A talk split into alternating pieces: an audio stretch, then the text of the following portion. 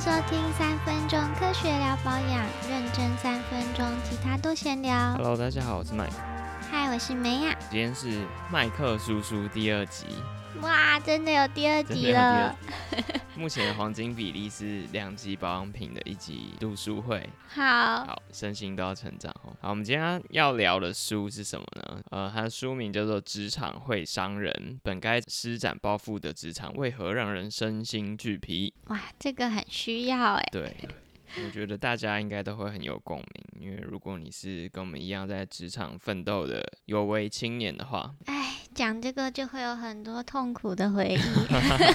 而且我们是一个正向的内容哦。好，它的作者是方子勇小安老师。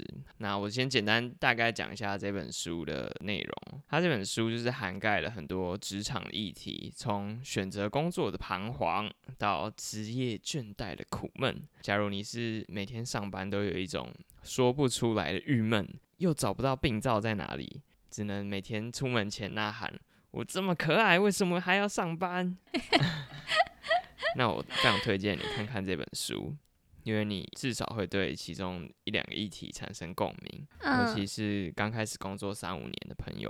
啊，好，那我们今天就挑几个小议题出来跟大家聊一聊。嗯，第一个 part 标题是“梦想给的伤，理想太远，生活却太近”。作者先提出了一个疑问哦，就是符合兴趣的工作才是好工作吗？我们先来听一下作者的这个故事哦，他的一个情境在。他说，杰森是一个法律系的学生，那他念了法律之后，发现他对冷冰冰的法条一点兴趣都没有，但分数到那里就念了嘛。他觉得他可能去工作之后就可以慢慢的适应，毕竟就是赚一份薪水。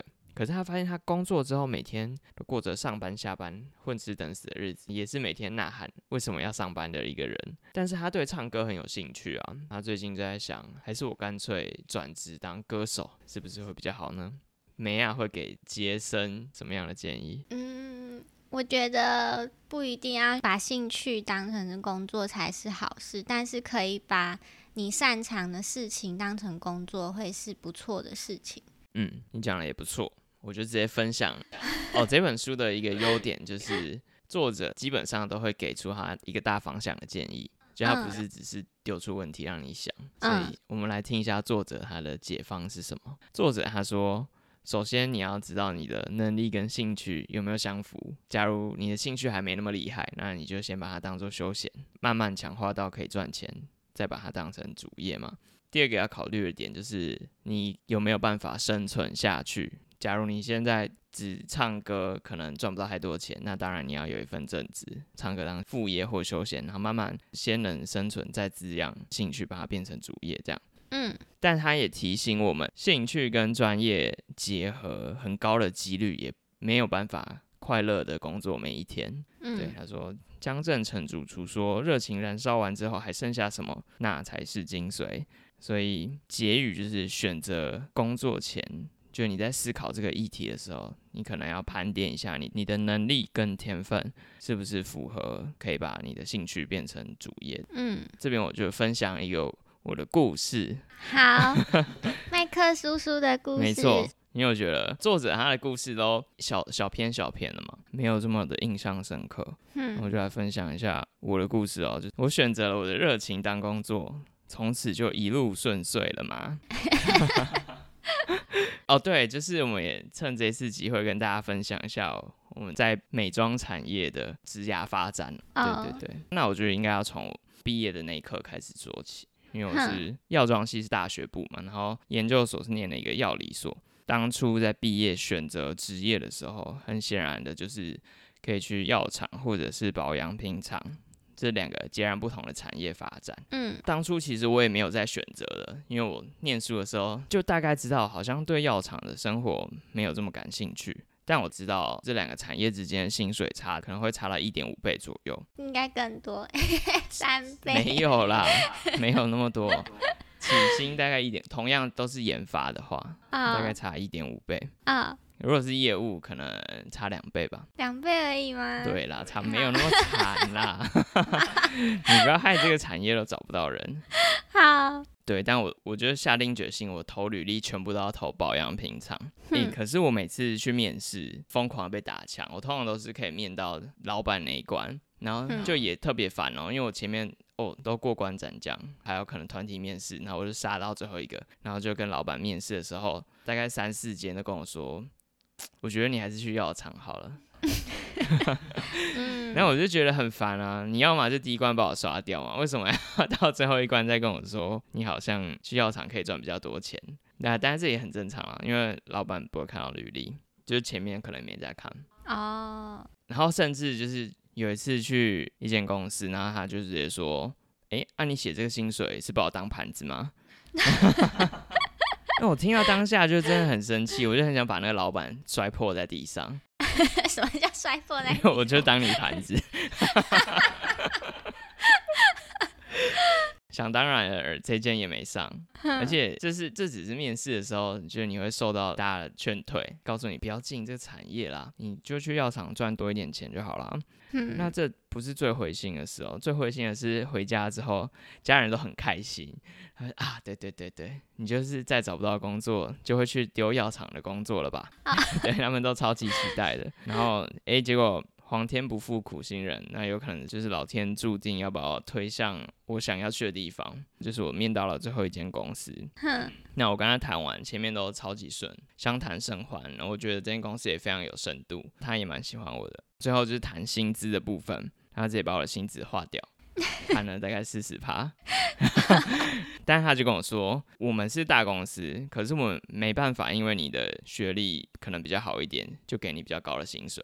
我们一视同仁，我们没办法给你高薪，但是你如果想学东西，这边可以给你学东西。嗯，它是一间台中的公司啊，对，所以两个礼拜之后，我就手拿着红瑞珍，嘴叼着太阳饼，就出现在他的公司面前，吓他一跳，因为他本来觉得我不会去，然后我就去了，为了去学东西。虽然这个起薪真的很晒，可是我必须说我一路这几年也四年多了，真的没有一刻后悔当初做了这个决定。对，因为前面去这间公司的经历，对我后面的职涯发展其实是非常有帮助的。后续的薪水有没有慢慢调回来，也是就是有慢慢拿回到比较正常的薪水。嗯，本来可能差一点五倍，现在可能呃差了一点二倍之类的。好，对，就有越来越接近目标了哦。好，哦，而且重点是从那之后，其实，在你喜欢的产业工作，真的是每天工作起来，虽然不一定都很快乐，但是每天都很有动力，嗯，你就会想要一直往你自己的目标前进，这样。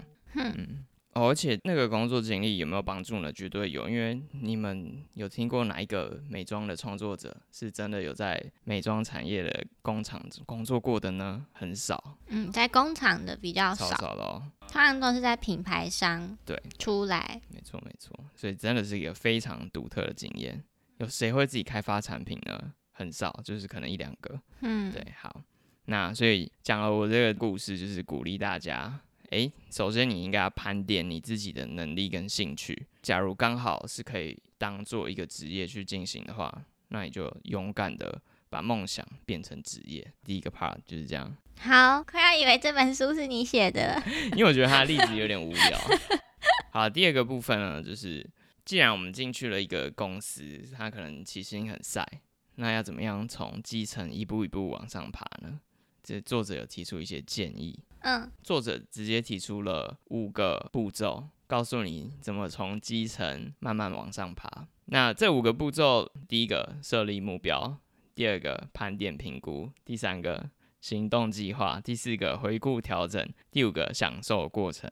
我觉得听起来很 cliche，什么？陈腔滥调，就是听起来很好像大家都这样讲。可，是你仔细看它的内容，其实它有提供多一点建议哦。比如说设立目标的时候，应该要怎么设？作者提出的方法就是，你应该先设立一个大的目标，再设一个三到五年的小目标。他说，因为你设太久的，比如说你设了十年之后，或者二十年之后的目标，其实到时候的人事实地物也都不一样。那设那么久也没用。工作面试通常会被问什么？你的什么五年、十年、二十年之后会是什么样子？他嗯，每次都觉得我哪知道啊？以前又没有 Chat GPT，现在已经有了。好不好？就会差很多。所以作者觉得那不重要，你就是先设一个最远大目标，再设一个三到五年你想达成的，这样子就可以了，这样会比较聚焦。然后再来就是设完目标，大概可以评估一下，诶，哪边是你不足的地方，所以就是盘点评估。第三个就是针对这些不足的地方，你要做什么计划去补足这样的不足，就是开始行动的意思啊。那第四个就是每一季去检讨一次这个流程是不是有按照你的想法在走。那最后就是必须享受过程，因为假如跳脱基层的这套行动准则是很痛苦的话，其实你也没办法持续的去做。那还不如就换一个目标吧。对。简单的套入我个人的这个前面这段的职涯生活，是不是有符合这样的一个准则呢？那我觉得还算是有。比如说我一开始就设了一个大的目标，就是我希望我可以在保养品产业，不管是在什么位置上，都提供最专业且超值的服务给客户。然后我希望我最终赚到比药厂多两三倍的钱。然后，并且我希望鼓励所有有梦想的人勇敢追梦，这就是我的大目标。那我的小目标就是，任何产业要做到最棒的话，最好是有熟悉你的产品。所以我的小目标就是，我希望在我的前面三五年，把保养品这个东西，它到底是怎么做的，它的精妙之处啊，它的学问、配方、制成、安定性这些都弄到最懂，然后。我觉得它就会是我未来走的比较远的一个基石，所以这这就是我的小目标。那我盘点有不足的地方，就是学校其实没教那么多，那所以我的行动计划就是进入了这个台中的代工厂，领了一个很晒的薪水，可是我我就是要去学他的东西。你越透露越多了，是台中嘛，还好吧。然后。第四个步骤，回顾调整，就是诶，当我发现好像没有办法在这间公司得到学到更多东西，或者是没办法拿到更好一点的薪水，我可能就会考虑是不是可以换个工作。嗯，对，那这就是我回顾调整，最后当然就是享受过程。我真的是蛮享受，虽然在一个很偏僻的地方，然后 吃着这个红瑞珍三明治，还有太阳饼。完全台中的刻板印象，我出去会被打。还有那个丰原排骨酥超好吃，但我真的是很享受过程，因为就算很累呢，一定也很长，每天还是不太想上班。可是心里的另一个声音就会告诉你，这是为了完成你的大目标，所以其实还是会很有动力。是每天的工作，你都觉得你在进步。嗯，对，所以就是第二个部分。如何从基层一步一步往上爬？嗯，那我觉得蛮有意思。我大概想了两天，实际上已经大概知道我接下来的目标是什么。你可以听到这边暂停，然后去想一下你的大目标跟你的小目标是什么。非常有帮助。第二个部分结束了。好，听到这边你大概就知道说，哦，职场，那我一开始怎么选工作，然后怎么努力的往上爬。可在工作的时候，一定会遇到一些职场政治的苦，就是 就是他的作者的第三个部分啊。这个部分的标题叫做《职场政治的苦，潜规则难测，处处是地雷》。嗯，说的真好哎，这个标题。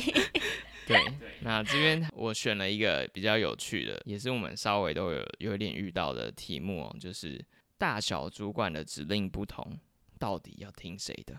啊，梅亚的想法。什么？问我的想法。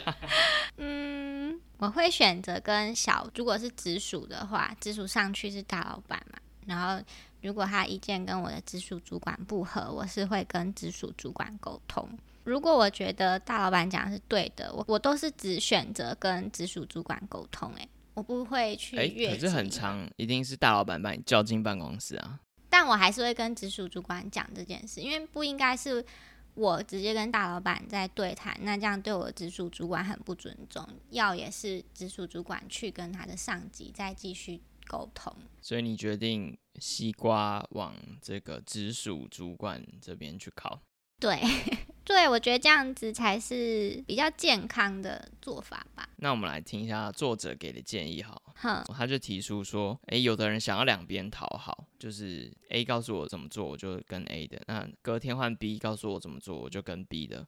那他说这是非常糟糕的做法，因为假如比如说你是服务业的话，顾客会发现为什么你每天的 SOP 都不一样，嗯所以他建议是相反的，应该是两边都不要讨好，你应该保持一个中立的立场。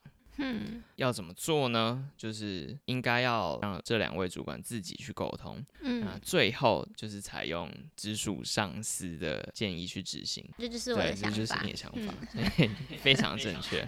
你可以不用看这本书，太 好了，好险哦，考试过关。对。然后他建议的一个做法就是，可以尽量的安排会议，让这两位主管去讨论。那讨论之后呢，记得用信件去统整，然后寄给大家。这是提醒对方，也是保护自己的一个方法。嗯，对那这个真的很重要哦。我也来分享一下我的一个例子。可能我在某一间公司要离职的时候，就遇到了这个，我都要离职了，可是我的直属主管跟我的大主管不合，然后我的大主管想要修理这个我的直属主管，这个嗯，这个很常见。对，然后他就把我叫叫过去，然后还叫人资经理一起进去，然嗯后他就开始套我的话，因为他想要借机修理我的直属主管，他就觉得是不是很坏，他是不是欺负你什么的。嗯我觉得当然是很中立的去讲为什么要离职之类的，但我就听到我就我讲的方向比较合大老板的口味的时候呢，他就叫人资经理，哎、你有没有记下来？有记下来哈。哦，好啊，继续讲，继续讲。然后就哇，太恐怖了，这一定是一个很偏颇的报道。真的，我真的是遇到这个情形，然后我就觉得哦，不行不行不行，就是我要再更中立一点。那我很庆幸哦，我整段对话应该拿捏的真的是很中立的立场。嗯那为什么呢？因为下一份工作的时候，哦，我竟然遇到下一间公司的人去 check 直属主管，哎，我的工作状况好不好？好险我没讲他的坏话，假如讲他坏话，我就死定了。真的。对对对，所以提醒大家，对，职场 危机你要小中心真的要小特。别是你的直属主管，很可能是掌握你会不会升迁，或者是甚至你下一份工作的生杀大权都在他手上。对，嗯，跟大家分享。不晓得现在就是听众，可能有一些学弟妹嘛，他们还没有出社会，嗯但以后出社会绝对要切记离职，真的要 好好处理，因为很多人会拿离职这件事去修理他想修理的人，哦，对，所以不要偏颇，不要说什么就是谁害的什么，尽量是真的要忍。住哎、对，真的觉得要你就忍住。如爽那个果你五分钟。对 你如果还想在业界活下去的话，不可以，绝对不可以这样讲。好，那我们就进入最后一个部分啦。它的标题是“停滞倦怠的烦，失去工作热情，不知为何而战”。啊，叹气，对，我觉得这一集我叹了好多气啊。不要这么负面好吗？好，对，然后他这边的小的标题就是说如何找回工作的意义，疗愈在工作里受到的伤呢？作者这边提到，我们误以为要赋予工作意义，好让我们充满动力。其实我们的动力可能是来自于生命中某个价值被满足了。可能有点听不懂，直接用我的例子来讲好了。我以前都觉得工作就是要梦想，人就是要有梦想，不然就跟咸鱼一样。可是作者这边提醒我们，其实每个人工作的动力不一样啊。我可能觉得追梦很酷，但有的人他就是为了钱啊，三餐温饱，养家活口。那有的人他就是想要买跑车，那嗯有的人就是可能我工作就是为了礼拜五下班去酒吧喝的那一杯酒，高级的大餐。那其实也没错啊，只要你在工作跟生活还有健康啊，你的自我成就感中间取得一个平衡点就可以了。这边要提醒大家，就是你要做什么呢？你要找到你为了什么工作，你自己的那个原因，同时不要忘了感谢一直以来都很认真努力的自己。这嗯，就是这本书的结尾啦。好，那跳脱出来看，就是大概讲一下，我觉得这本书写的怎么样？我觉得它涵盖到了从选择工作、初入职场的困难，到后来职场政治会碰到的问题，最后我可能做久有点烦，那我心态上要怎么转变？我觉得它涵盖了很广的内容。那作者特殊的地方就是都会提供一些大方向的解答，让大家去参考。所以看完应该是不会更疑惑了，会心里有一点答案，至少你可能会知道你自己的问题出在哪里。但我觉得这本书里面部分章节它有点包含太广。嗯我就有点没办法 follow，因为它可能一个标题里面有五个概念，然后就哇，然后有五个例子，然后我就一直在想它到底要表达什么。哈，对，所以有一些部分其实你要看很多遍，自己去理出那个头绪，你才能融会贯通。这是我有点小小比较没有那么正面的意见啦。但整体大方向来说，我觉得是很适合职场新鲜人，还有小老鸟，就是你大概工作。老菜老菜鸟，然后可以，可能工作个五年，觉得很苦闷的话，蛮推荐你可以看看的，你可能可以找到一些答案。好，那以上就是我们书的分享。好，你要讲什么吗？没有哎，因为我都不敢透露工作上的事情，我超怕的。好，那就谢谢大家今天的收听。如果喜欢我们的节目的话，欢迎去各个 podcast 平台，IGFB、d c a r 追踪五星好评订阅，我们下次见喽！好，拜拜，拜拜。